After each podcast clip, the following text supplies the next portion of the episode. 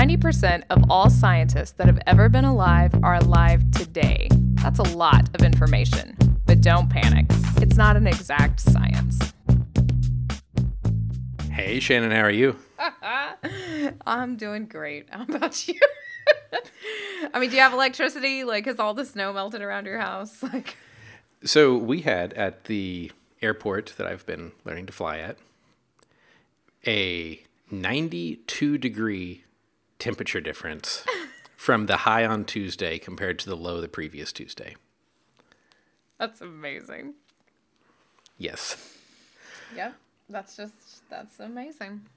We had rolling blackouts here, which Yeah. is uh, somewhat ironic because our servers generate hazard maps for things like utilities. Tee Yep. Uh, so, us and most other businesses around us were closed all of last week. Yeah, it was rough, man. It was rough. My kids didn't leave the house. I didn't leave the house for like 10 days. And even in quarantine, I don't know if I've not left the house, you know? So, um, yeah. hmm I did a lot of bird watching. I will say that it was rather, I don't know, soul soothing. And now I'm paying for it now that it's 60 degrees outside again. And it seems like everything is hustle, hustle, hustle to make up for it now. Yeah, everybody that didn't have power now has it and is sending all those emails that they wrote. yeah, that's, that's exactly right. Your stuff should just not work. That's all I'm saying. So we had a um, we had a little mess. We cut over to a new website for the company this week, uh, which was super exciting. 'cause something we've been meaning to do for a long time. And while I was stuck at home, that's some one of the things that I worked on. Oh, nice. But uh, it was great because in that process, our email got disconnected. Uh, so late one night, when the cutover happened, uh, the email link got severed, and emails that were getting sent to anyone at lehmangeophysical.com were just going off into Never Never Land. Okay. And the way I knew it is because I woke up in the morning, set up, looked at my phone, and saw zero new emails. And immediately my first reaction was something is horribly wrong. because that's never once happened. Uh, instead of being able to revel in it because you knew it wasn't true. Uh huh. That stinks. Yeah. Yeah, I hear you. Um, yeah, it's I don't know. It's been surreal, right? Like It has. Yeah. it really has been. We'll definitely have to lean on some meteorologists to uh, explain stuff to us once everyone's recovered. Yes. I will say that um, the building that we both grew up in, um, and by that I mean the Energy Center at OU, did not fare very well. in Oh, no. The, yeah, I mean, there's always a lot of problems when stuff freezes. I know a lot of people had problems with their houses, but um, our building notoriously leaks anyway. And I got in the midst of the storm, I got a a text from one of my TAs, and he said, uh, "Should I tell someone about this?" And the third floor is the big fancy floor that's like very open. It's the plaza level we call it. So it's like two stories tall, right? And it's ringed around by glass. And on the outside, two entire panes of glass, and I mean, this is like double stories. It's like, you know, 20 foot tall, are just covered in maybe a foot of ice. That's fairly clearly like coming from the floor above it. Yeah. I said, yeah, yeah, you probably should. And um, so our computer labs are on that level. They're destroyed. Like all the ceiling tiles had fallen out. And he had pictures of like water flowing down the stairwells. hmm Our library, all the ceiling tiles fell out of the library, like all over the books, and it's all closed. And yeah. Oh man, yeah. Uh-huh. That anytime there was any severe weather, that building never fared well, except It- for wind. It yeah, exactly. Well, now when it's really windy, the elevators get stuck. All right, So, uh-huh. So, yeah, and it just doesn't fare well in severe weather. It doesn't fare well at all. Yeah, and so Monday, I think my office was 50. I think it was 60 outside. So yeah, it was it's a mess, but you know, whatever. We move Yeah. on. Well, we thought this week that we would talk about our favorite sedimentary structures. and this is clearly something that you picked out because sed structure is never something that I would voluntarily talk about. I love them so much though. Um this is absolutely like a quiz I give every year too. Uh I always think it's funny when I have an idea. So I was sitting there and I'm like, you know, I I I have to come up with some ideas for the podcast. You know, what are we gonna do? And I always have to Google our website to see if we've done it. and I'm Oh, always yes. surprised when we haven't done things. I'm like, really? In six years, I didn't think about this. so um, yeah, I'm really shocked at this, and I will say, well, whatever. I'll say it when we get to yours. Uh, I think it's really fun, and it all centers around my weird obsession with fluid dynamics now and Hjulström's diagram. And it's one of my favorite diagrams to like teach and think about. And I'm a nerd like that. I looked up, so when I was going through this, I'm like, I want to make sure I get some good sed structures, make sure I'm not forgetting anything when I make my list. And I pulled down six sedimentary books, right? So textbooks that were about sed rocks or textbooks about fluid flow or whatever. And, you know, there's little sticky notes throughout them, you know, sticking out of the pages. And every single one of them had a sticky note on the Hjulström's diagram page. every single one. I'm like, I just love this graph. So, Hjulström's diagram on the x axis, you have particle size going from clay to boulder.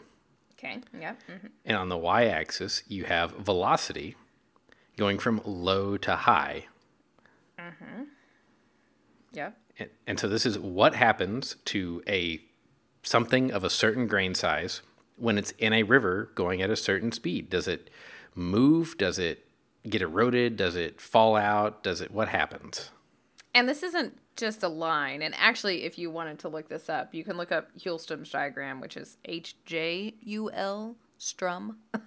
um, or you can look up Hjulström's curve because that's what it's frequently called. So it's not a curve, and it's not as easy as you would think. Um, this is one of the things that I do like to actually have one of those quizzes where you say, "What do you think this is going to be?" Oh, hey, look, this is what the empirical data are about this phenomenon because you would just think that as stuff gets bigger, you need a higher velocity to pick it up.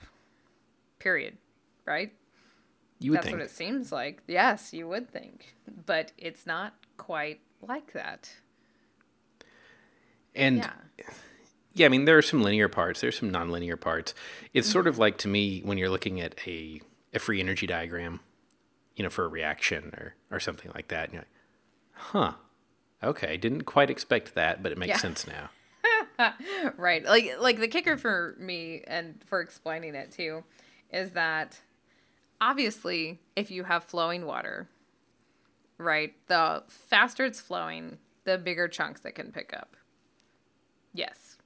Okay. Right. That's true. That is true. But actually, the super small chunks are just as hard to pick up and move as the large particles. Yeah, they can get bound down into each other and it's hard for water to get in between them because they pack so tightly. Right, exactly. And you don't think about that. And I think that's very interesting because it's not like it's uh, it's not perfectly symmetrical, but I mean it's sort of it's pretty close to it. So in order to pick up a pebble, you need you actually need less velocity than to pick up some of the tiniest clay particles. So like point oh oh one to point oh one sizes of particles are just as hard to pick up as something that's like 10 millimeters across. Right. And that's very interesting to me. I don't know, it's just not it doesn't seem like that is intuitive until you you have to actually dig in to to the the physics of sediments moving in water or air to understand it.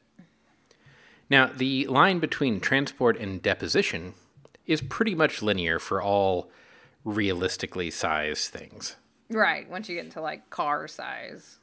It does roll off somewhere around Cobble or Boulder, but that's catastrophic flood stage at that point. Mm-hmm. Yeah. Yeah. So, I mean, that makes sense. Right. But what I like is that means you get this transport region, that center region, gets squeezed.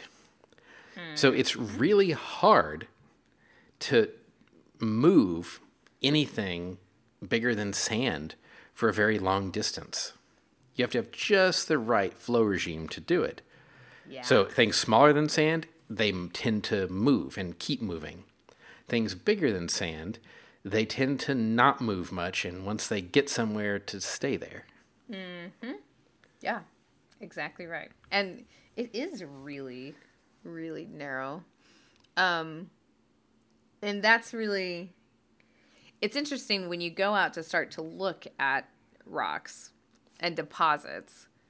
And I mean, there's still a lot of gravel sized stuff that gets moved around. And so, you know, that very specific set of conditions gets met a lot of times because there it still gets moved around and i think that sed structures and thinking about Hjulström's diagram is so interesting to me because it's like a 2D visualization and just, you know, a snapshot of the visualization of the actual process. And the process part is what's so interesting.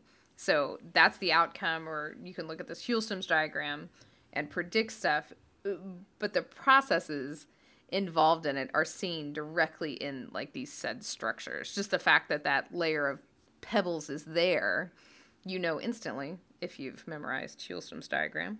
As I push my glasses up my nose, you know instantly like what the conditions were in depositing that, and I think that's really neat. Right, and this results in one of your very favorite sedimentary structures. uh huh. Which is Uh-huh. The graded bedding is this what you're talking about? yes, So when I sat down to write my favorite structures, uh, graded bedding gets overlooked because it seems kind of boring. But it is just like John said, it's sort of my favorite because it shows this process. And so, what is graded bedding? Uh, it's not like road grading or anything like that. But when you have stuff that's getting laid down and deposited, graded bedding is where you have the big stuff on the bottom and then eh, the grain size progressively gets smaller as you go up in terms of time and in terms of you know the direction of the bedding. So it's coarse on the bottom and really fine on the top. And that whole package represents what we would call a graded bed. Which means that you had to be getting slower and slower, dropping finer and finer things, which means you're at a lower energy state. So you're either further from the headwater or you're at a lower grade from the headwater, which can tell you all kinds of things about is a delta moving here? Is avulsion happening? What's actually happening physically in the system that's long been since been gone? Yeah.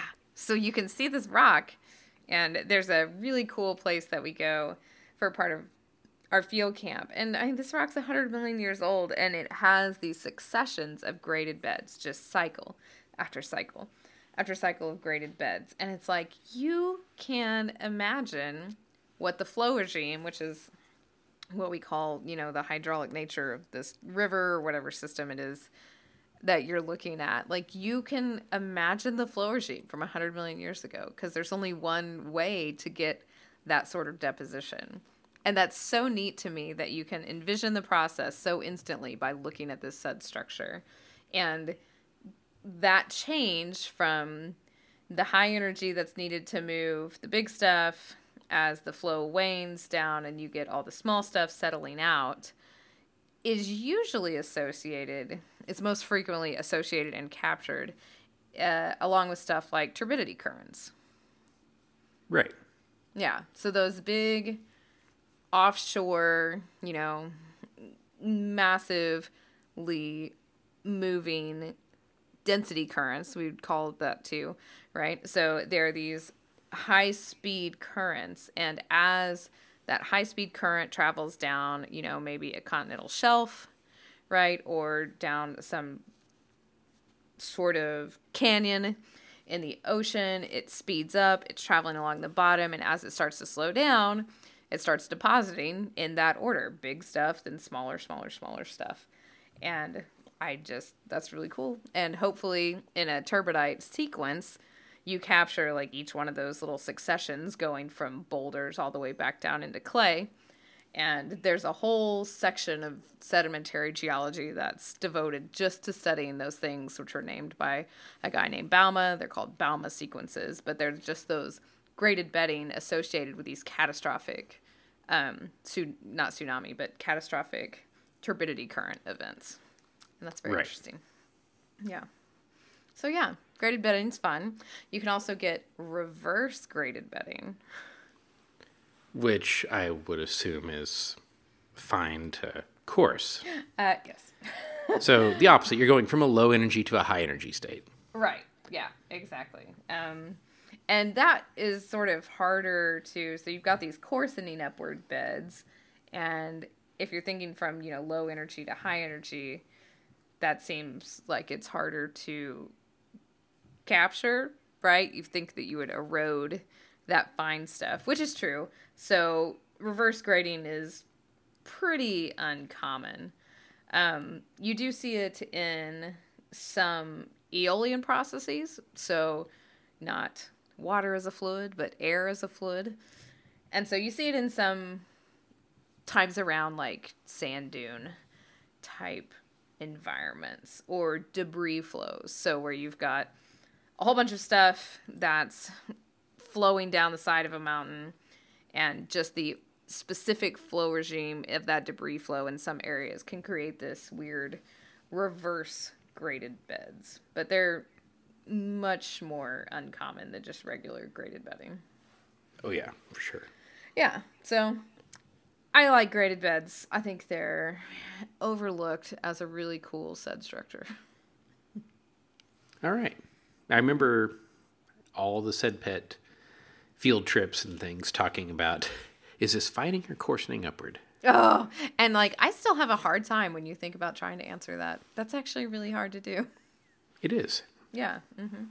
So, anyway, your number one one is one that I wanted.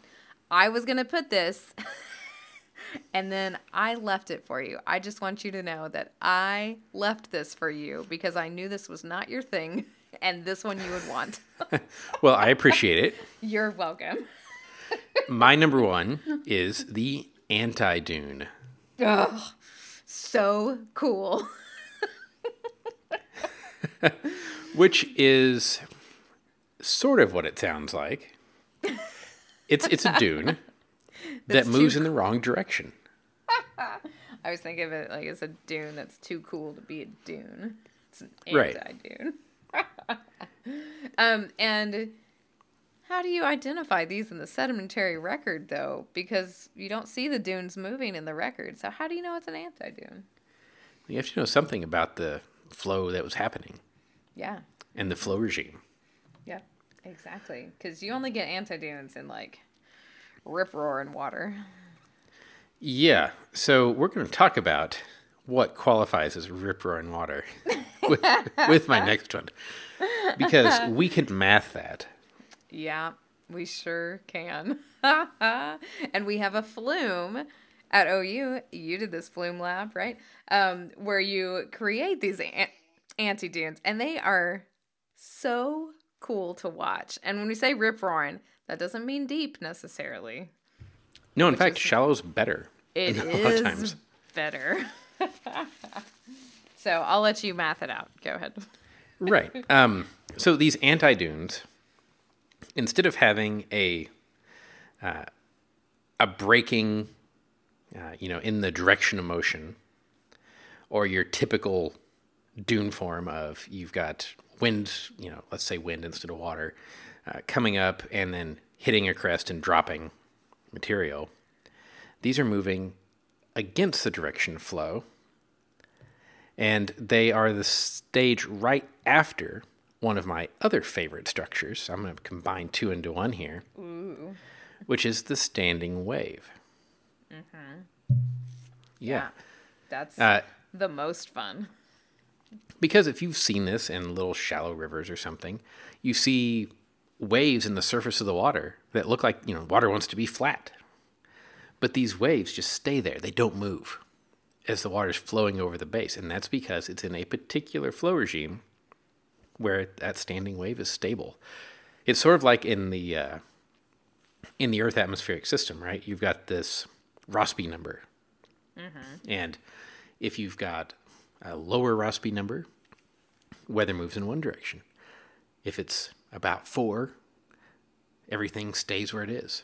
And if it's bigger, you get retrograde weather. So it's sort of like that with dunes. You can get uh, dune, traditional dune formation, then you can get standing waves, then you can get anti dune formation. I love it. Air's a fluid. Air's a fluid. It's all the same physics. And uh, we did get an email from a listener asking us to talk more about our atmosphere to geology comparisons. Oh, And we're going to do that. well, this is a perfect one too, though. It is. Uh, and so, so that, that flume experiment that you talked about, there is, and I will try to link this in the show notes. Uh, I put a YouTube video up of doing that when it happened. Oh, really? Nice. Yes. So you can see all of these different bed forms in this YouTube video. Oh, that's awesome. Um, I, I will not use last names, but you'll remember Dustin. Mhm. He's in it. He was my lab partner for this. Oh, That's awesome. Yeah. So that is out there. And as a short side note, you may remember in the last couple weeks we said that we were trying to figure out why our website is not showing the new podcasts. So you can see things like show notes. yes. The podcast host doesn't know either. I've spent And we're not over a- talking about me. We're talking about the actual host of the of the data. We spent over a week going back and forth with the hosting company. And the last email we got was, hmm, we don't know. Sorry. Which was not encouraging. So we're going to take some more drastic steps to try to get this fixed here in the next week or so. yeah. Uh, but just so you know, we know it still doesn't work. Please don't It's- email to tell us it still doesn't work. It's coming. Uh, It's coming, and thus far, the host has been unable to figure out why it's not working. I love it. Not me, the host. Right. I clearly don't know why. but anyway, so that's enough about anti dunes and dunes. I mean, it's not enough. There's you can't talk about these enough. My my next thing we'll be talking about the math behind them, but I want to let you get to your next Yeah. one. Well, I well something to say about anti dunes though, and even standing waves. While these are things that you can clearly see when you're out and about, especially um, one of the coolest places to see anti dunes is, and I actually haven't seen this. I've only seen my students bring back videos from it. Um, is there in the springtime if you go to Great Sand Dunes National Park, which is out by Walsenburg in Colorado there's a big flat area and the snow melt comes down. And so there's this very shallow, it's only like two inches, three, five inches deep stream, and it runs so quickly, but it's just full of anti dunes. So it's got anti dunes and then it has these standing waves in it. But the thing about them is they're actually really hard to capture in the sedimentary record. So they're easy to see in these natural laboratories or in these flume experiments that we're talking about. But they're hard to preserve because they're this upper flow regime. So it means the velocity is going pretty fast. And so once you start to lower the velocity of whatever's happening, the little river starts to dry up or whatever, these basically get eroded. You could look on Hjulström's diagram and see why. Um, and so they're, it's really hard to preserve them in the rock record, but they happen frequently if you're watching a system. Right. Yeah. And I mean, we're talking about in small streams, like order minutes Yeah. Mm-hmm. Yep.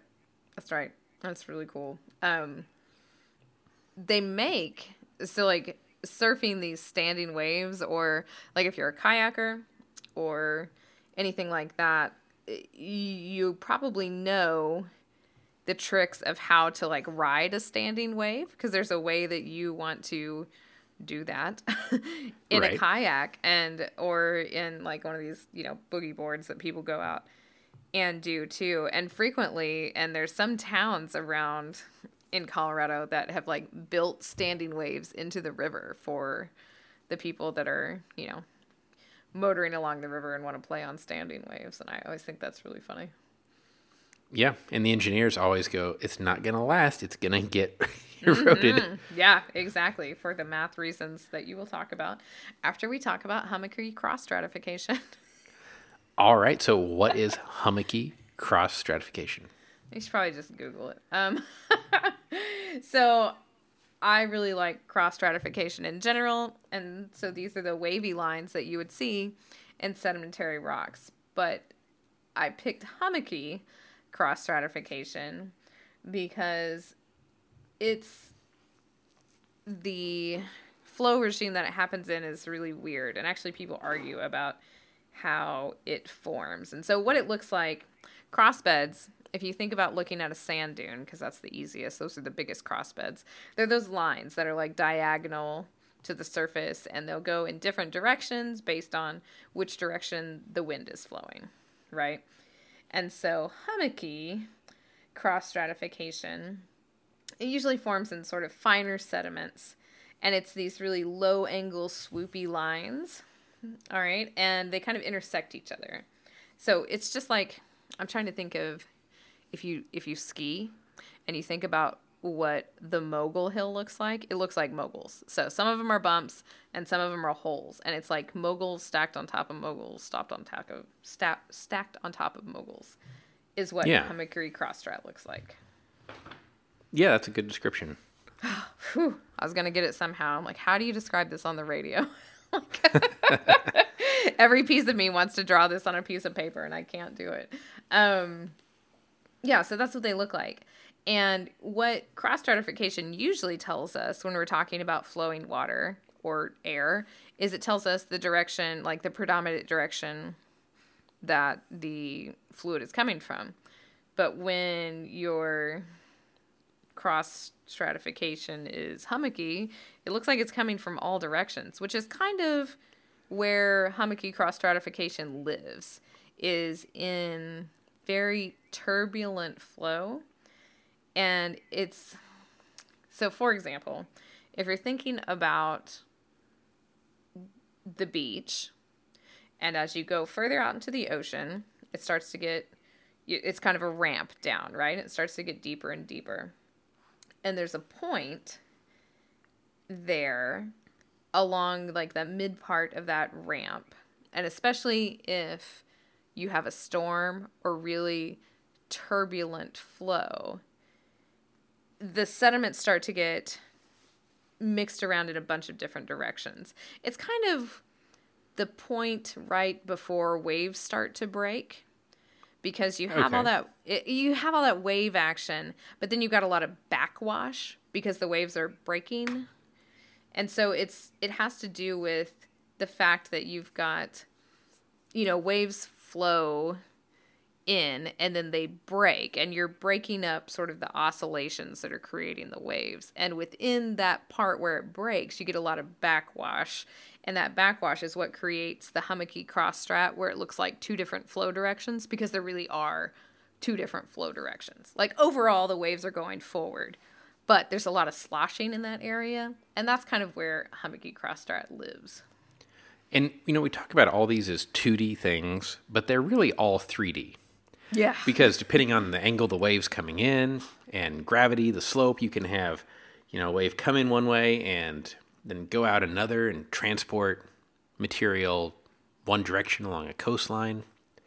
Mm-hmm. Uh, you can get some pretty interesting 3D bed forms, but right. we generally only see them in road cuts, so we don't get the full picture.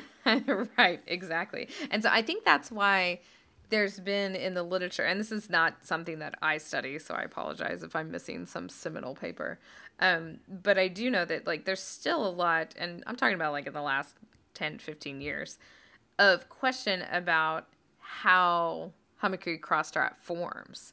And there's lots of arguments about it. So, you know, was it like an anti-dune? Is it liquefaction happening in this part of like the ramp that creates the convoluted bedding? Um, there's been stuff saying that it's related just to turbidites and turbidity currents. And so there's a lot of fighting. I don't know how contentious it is about how it forms, but definitely it has to do with like oscillation of the water column in a not a constant bidirectional flow, but sort of like a turbulent bidirectional flow. And well, I think that's really cool.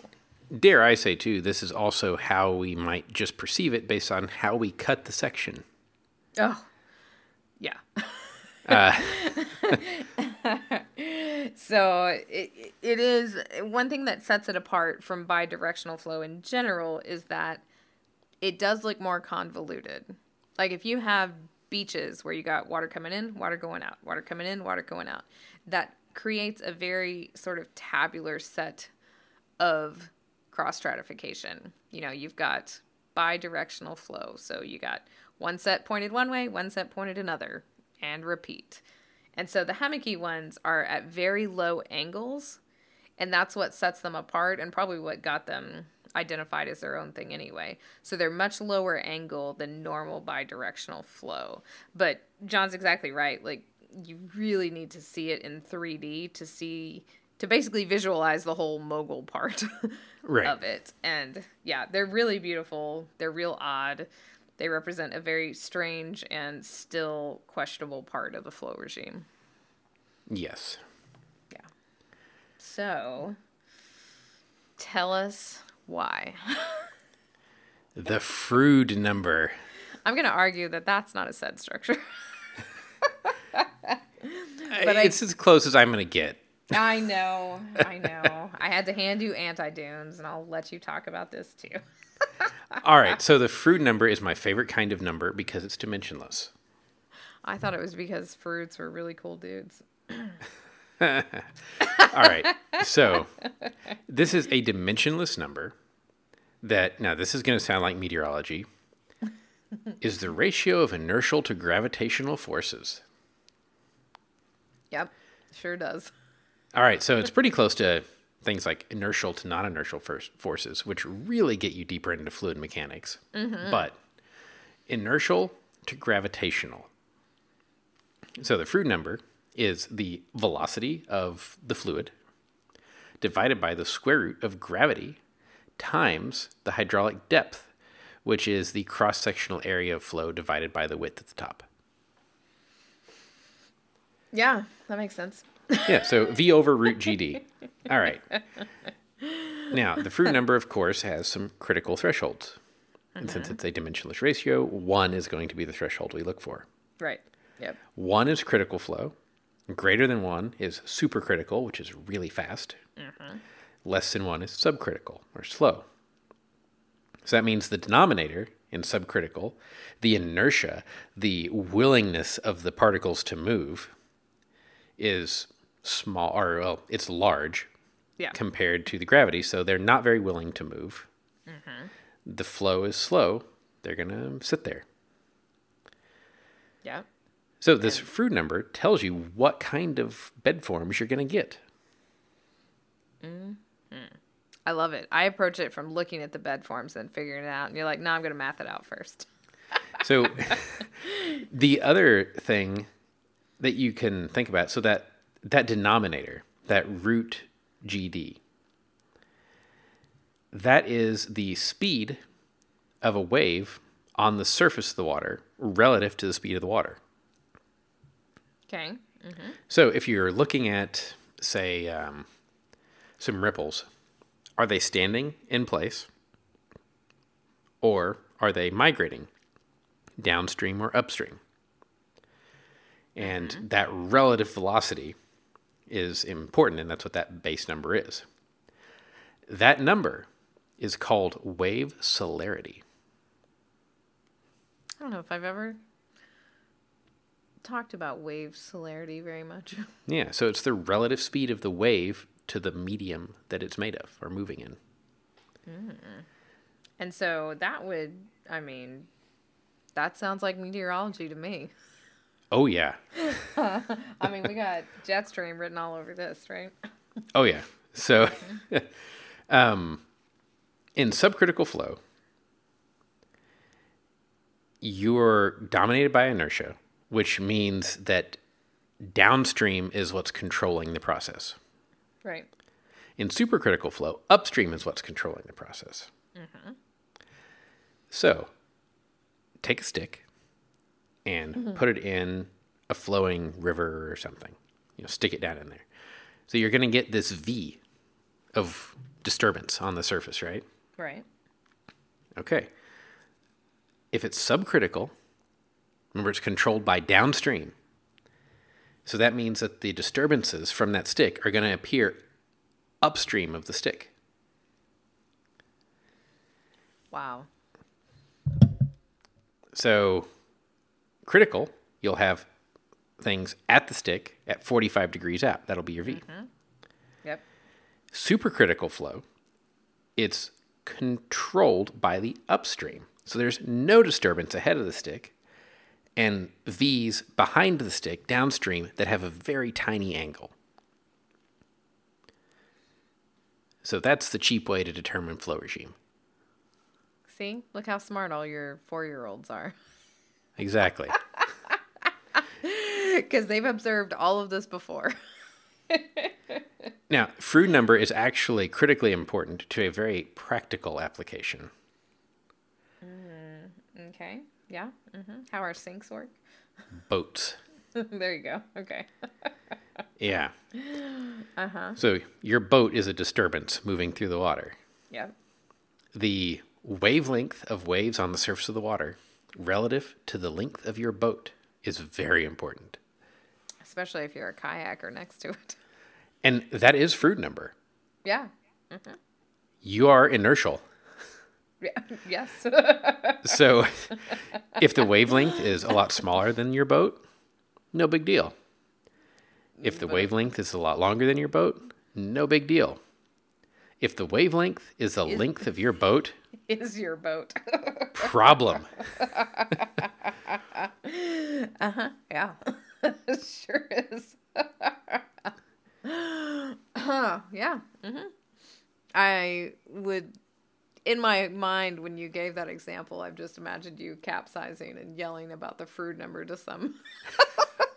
More like splitting in half. yeah, okay, that's true.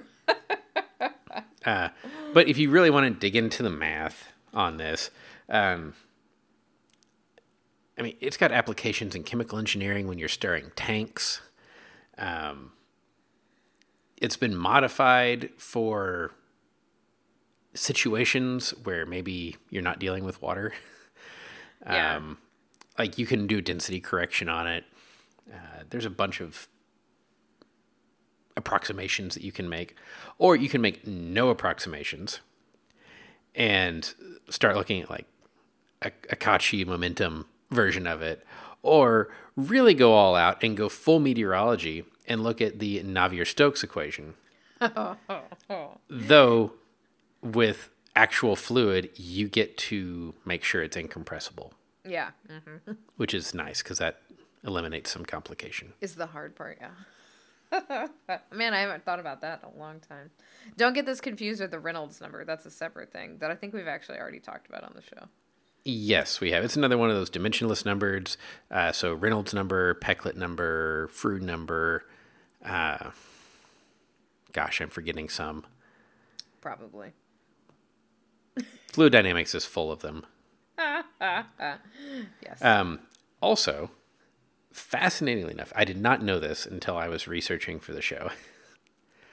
have you ever heard of the walking Froude number? I think I caught that last year. It was terrible. right. no, I have not. Uh, so apparently, it is used by the biology community to describe gait patterns. We have talked about this on the show. I'm surprised we haven't run into this. Yeah. Huh. Okay. So it's the ratio of centripetal force around the center of motion Okay. uh, and the weight of the animal. Hmm. So big animal versus the centripetal force that it pivots on uh, to determine, you know, so taking fast little steps or long big steps. yeah. Wow. Seems like dinosaur people would, you know, paleontologists. It seems like they would talk about this a lot too. Yeah, and then you can start instead of like is it supercritical or subcritical, you can start saying is it is it asymmetric gaits, like gallops, mm-hmm. or are they symmetric gaits? Like, wow. Like trots. Hmm. Yeah, That is very interesting. And also, I guess a lot of like when you're walking to running transition is a thing too. Hmm. So now this is really interesting to me to think about because when we had 20 inches of snow on the ground here, I did a lot of walking around in the yard and identifying the tracks, right? yeah, because that was really fun and that was really interesting because we have a lot of rabbits around here especially since my poor puppy dog passed away so they've moved in and there were so many different bunny tracks and they were just these huge hops that this bunny was taking which is not what i've ever seen them do and so it was very interesting to think about this Froude number the Froude walking number when thinking about how the rabbit was traveling in the snow versus not in the snow. yeah. Wow, thanks. And another word, the last word you might hear associated with it is the word hydraulic jump. okay, yeah. mhm. And That's bad. well, it's where the Froude number's one in your transition. It's that awkward running to walking. Which can tear up dams, but we can talk about Right, exactly. So it's where you go from that nice, uh, I don't want to say laminar because that's not technically right, but Right. it, that nice, fast, just bed scouring, supercritical flow to the slower, it, it's that standing wave period. Right. Yeah. And it can rip apart dams if it happens, but so we can Exactly. talk about that. Yeah. Hmm. Very interesting. Cool. Well, I knew that your definition of favorite sed structures would be much different than mine, so that was that was good. Mine involved a square root. yeah, exactly. I'll bring the geology and you can uh, bring the nerd to it. That that is, I think, still part of the tagline yeah. in some yeah, ways of our show, right? That's right. oh man. And look at this. I even picked a math fun paper. Which means it's time for everybody's favorite segment of the show. Fun Paper Friday. Yay. Funny problems. This is a cool paper to keep on hand. It is. They're brain twister type problems, some more so than others. Uh, they reminded me of car talk puzzlers, Yeah. Yeah, I could see that. and a few of them I can already hear one of the brothers going bogus. yeah, I skipped through a couple of them. Um, but yeah, it's just a cool little paper written by a person at the University of New Mexico back in the late 90s. Right. And they said the point of this is not to have hard problems necessarily, but to show different ways of approaching problems. Mm-hmm. Yeah, Uh, exactly. and also, depending on your browser, the typesetting of this PDF is awful. um, in in Safari, for example, the letters squish together and run over each other. Ah, I hate it when that happens. Yeah. Yeah, and that could actually interfere with some of the graphics, I guess. So, like one of them is a man weighs the following weights on the following dates, and I'll shorten the dates just to say the day of the month. The first, 150 pounds. Third, zero pounds. Fifth, 25 pounds. Seventh, zero pounds. Ninth, 145 pounds. How is this possible? Mm-hmm. Um, yeah. And the answer is he's an astronaut. He went to the moon and back. Yep, because the moon's gravity is about a sixth that of Earth's. So 150, zero, weightless in the journey, 25, zero, and 145. So I'll confess that logic problems aren't my favorite thing. And it's like chess. I feel like it's something that I should be really good at and really enjoy. And it's actually like something that bothers me an inordinate amount, both chess and logic problems, is that I'm not super great at either of them. Hmm. Okay. Yeah. hmm So some of these are, I don't know, they're giving me like PTSD back to gifted and talented classes where I'm like, why am I not good at this? It reminded me somewhat of the um oh, the the GRE problems. right. Yeah. And that's the kind of stuff that like, I'm just, I'm not good at those kind of math logic problems. Yeah. Agreed. So like, one is, when is it possible to have one plus one equal 10 in base two? There you go. Yep. But this is the logic one I can get behind. How can we have 10 divided by 2 equal to 0?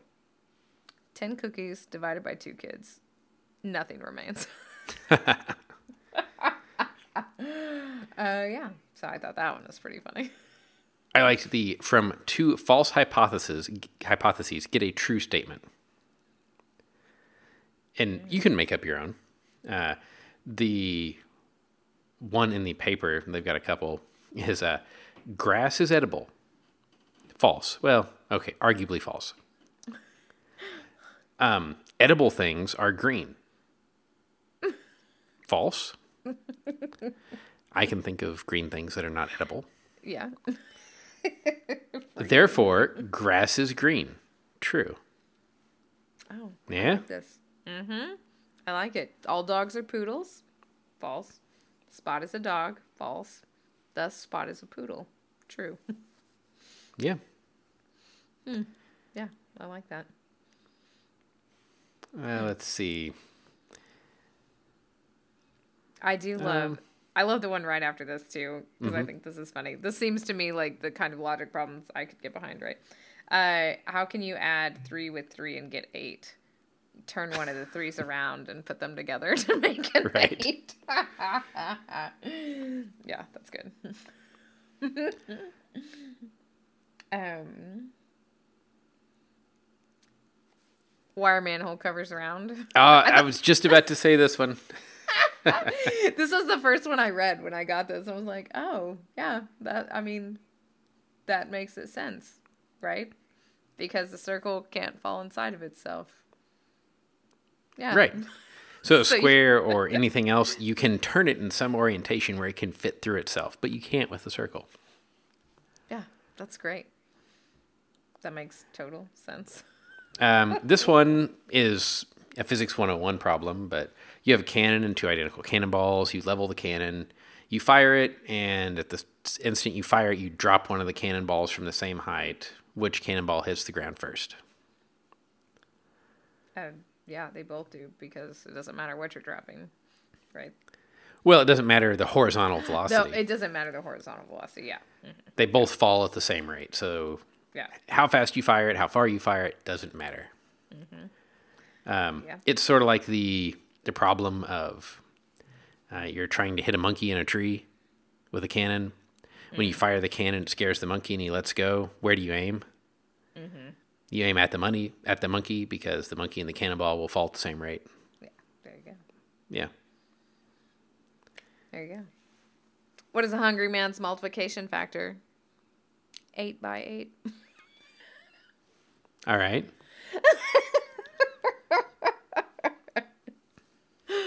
That one was dumb. Yeah. uh-huh. Um, this one is real great. I love this. These were. There are two 24 by 24 corrals. In each corral, there are six steers. Yeah. the farmer expects to produce a calf from each steer. So, how many calves will be produced? None. Steers can't produce calves. exactly. Oh, that was great. uh, Um, let's see. Uh, Fifteen hunters went bear hunting. One killed two bears. How many bears have one killed? Two, because one is the name of one of the hunters. Right. because it's capitalized in the sentence. It's a big hint. There you go. Yeah. So uh, you can go through this paper and find some of your own uh, little brain teasers, but it's kind of fun because these are the types of problems that when they present them to folks with PhDs and preschoolers, we get owned. Yeah. See, exactly. Something I feel I should be good at, but I'm not. Yes. Well, on that note, yes, Shannon, if folks have their own puzzler to stump us with, how can they get a hold of us? that shouldn't be hard. Uh, show at don'tpanicgeocast.com. You can find us on Twitter. We're at Don't Panic Geo. John is at Geo underscore Leeman. I am at Shannon Dulin. Uh, you can find us in the Slack chat room sometimes when we sit down long enough to uh, get on there. And then also, you can find us on Patreon. So thank you for supporting us. We've got some good interviews coming up thanks to your support. You can find us there and support us there. Patreon.com slash Don't Panic Geo. And even though folks listen to our radio show and say, wonder what those windbags Froude number is up to this time. Until next week, remember, don't panic. It's not an exact science. Any opinions, findings, conclusions, or recommendations expressed are solely ours and do not necessarily reflect the views of our employers or funding agencies.